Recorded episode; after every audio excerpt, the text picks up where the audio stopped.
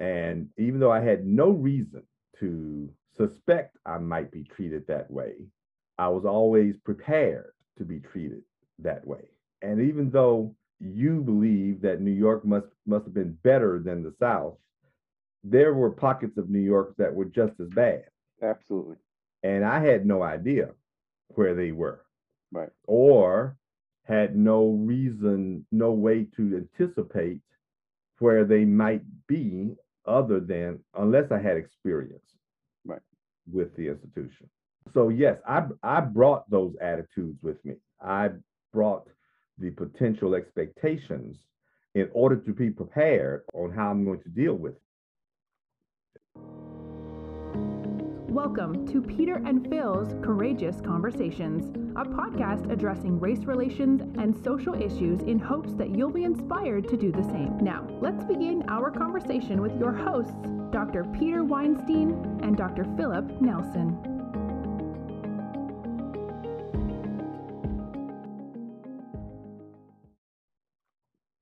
Going back 20 years, excuse me. It's the last time I can remember the country being uh, uniformly together in support of everybody. And it was because we had a common, for lack of a better term, we had a common enemy. Yeah. Even though we didn't know who it was until we Correct. talked. Correct. It, it's the good versus evil type thing. Um, and of course, from the other side, on the side of Al Qaeda, we were the enemy and we were evil. Yeah. So, so, which is how many of these battles get started fr- from that standpoint. And for a while, the uniform common enemy thing kept people together, and it, and it kept us supporting one another through really difficult times in in the New York metro area, in um, areas around the Pentagon, et cetera. We all had a common faith in the good, quote unquote, that America stood for. And we helped the families of those who were victims, the families of those who were injured, the, the families of the first responders, etc. And it lasted for a little while, probably until the next election. I'm not sure it lasts that long. I, I, I remember it a little differently. I, the city of New York was a crucible. Yes. So your description of New York is probably accurate. I don't know. I, I'm not from New York and and I didn't visit New York. Doris not dressing up to go to the go to this fancy restaurant at the top of the towers. And I remember looking at the looking at the menu and not seeing any prices.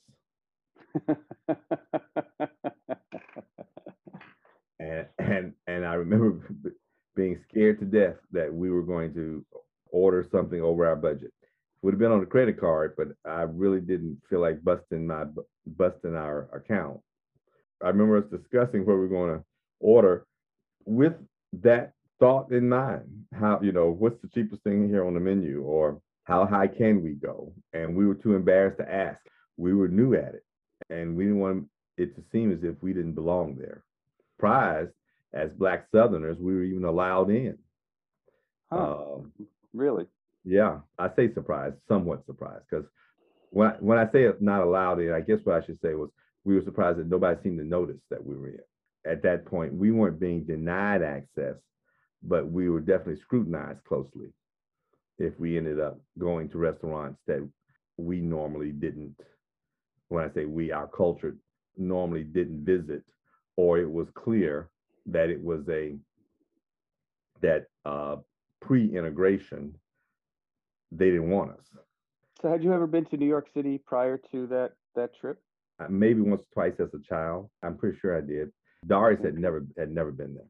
So, you had the concerns that you had had experienced in the South, you carried with you to New York, Yes, not recognizing or understanding that that there might be a different level of acceptance. yes, and um, let me see if I can explain this. Intellectually, I knew that the the environment of welcome might be different. Politically, I was aware that it didn't matter where I was in the United States. I had the right to go in any place. Right. But socially, personally, when I say you can't legislate hearts, Right. that probably applies more appropriately in this type of scenario. In 1963 or 64, when businesses that dealt with the public were forced to integrate to, to serve everyone, the day Lyndon Johnson signed that bill did not mean that the next day J.C. Penney's opened its door to me. Right. Or that the most elite restaurant in Jackson welcomed me. It does mean that the next day I had the right to walk in and pay for a meal, but it didn't stop them from looking at me funny. It didn't stop them from even trying to bar me if they wanted, if they hadn't heard. It didn't stop them from from uh, staring at me or doubling the price I might pay, or spitting in my food, or delaying the delivery of my food. You, you see what I'm saying? So that's what I brought with me to New York. Got it. And even though I had no reason to suspect I might be treated that way, I was always prepared to be treated that way. And even though you believe that New York must must have been better than the South, there were pockets of New York that were just as bad. Absolutely. And I had no idea where they were. Right. Or had no reason, no way to anticipate where they might be other than unless I had experience right. with the institution.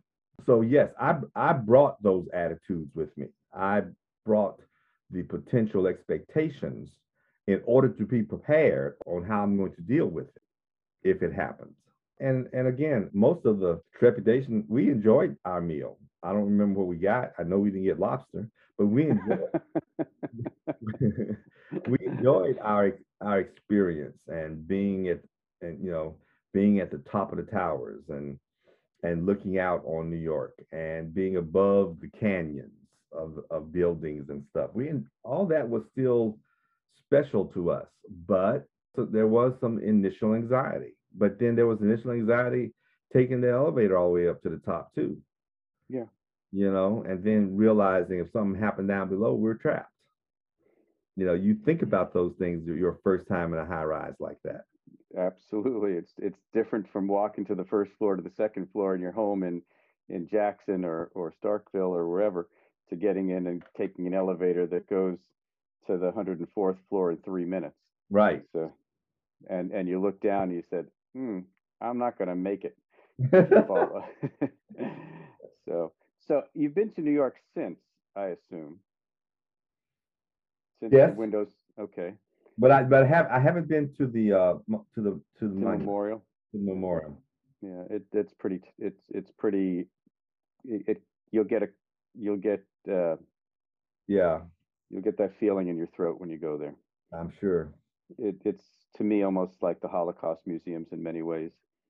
Um, when you go to New York now, do you still have some of the same angst that you had when you went 25, 28 years ago, 30 years ago, or you much? Once again, New York isn't on my list. I, I for some reason I don't go to New York a lot. Okay. Um, I just don't. But to answer your question, when I go anywhere, I don't have I don't bring this with me anymore. I have shed that conditioning, if you will. Right. And I have adopted my right to be to go wherever I want to go. And I'm prepared to, to defend it should I have to. And I don't feel that I have to be prepared for a potential fight every time I walk into a place of establishment that seems to be a little more expensive than my budget, whatever that might be. You know, I still go places sometimes, like the like the um, the hotel that you recommended for me. well, you know, I didn't know that, and if I had uh, known that it was nine hundred dollars a night, I wouldn't have. I wouldn't. I wouldn't have selected it. So, I took Sharon to Japan when I was speaking there couple of years ago. And um, pretty much the only way I can get her to go is to tell her we were going to go to uh, Tokyo Disney. And there's uh, a Disneyland hotel right at the entrance. I mean, of of, uh, of Tokyo Disney. So I said, and I'll get us a room there. So uh, I booked three or four nights because there's a number of parks in in the Disney group in Tokyo, and um, you know we got a, a, room that looked right over the uh, the entrance to the parks. It was on almost a a corner turret type area, rounded room, 180 degrees of windows, and um, you know I booked the room. I I I calculated the room rate to be reasonable based upon the exchange rate that I had in my mind. And then we checked out and I did the calculation using the same exchange rate that I had in my mind. and then I got the credit card bill, which had the correct exchange rate, which I had no clue about. Oh my god. Somehow I bollocksed up the exchange rate. And we had one of the most expensive rooms in the hotel.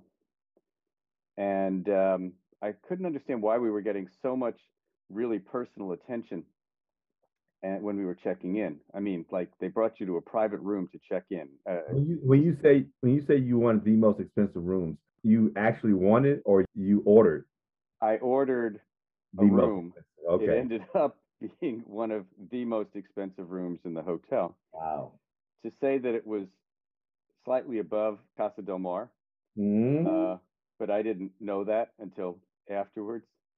Sharon will never recover from how great a trip she had, and I will never recover from not knowing how to correctly do exchange rates. so, bottom line is, I thought you warranted a hotel of the quality of the Casa del Mar, but I had no clue. It's almost uh, like going to the Windows on the World and getting a menu without the prices on it. right. Same thing. Exact same thing. Uh, yeah, I took Sharon out for dinner in San Diego, one place, and they gave me the menu with the prices and Sharon the menu without the prices, which is what they've done in, in historically in many restaurants when men were considered the only source for income. And um, she said, "You know, there's no prices on this." I said, "Yeah, it's just something that they do in these types of restaurants." And it's like, and I said, "Well." I don't know what to order. I said, You're a vegetarian. You just took 98% of the menu off anyhow. So,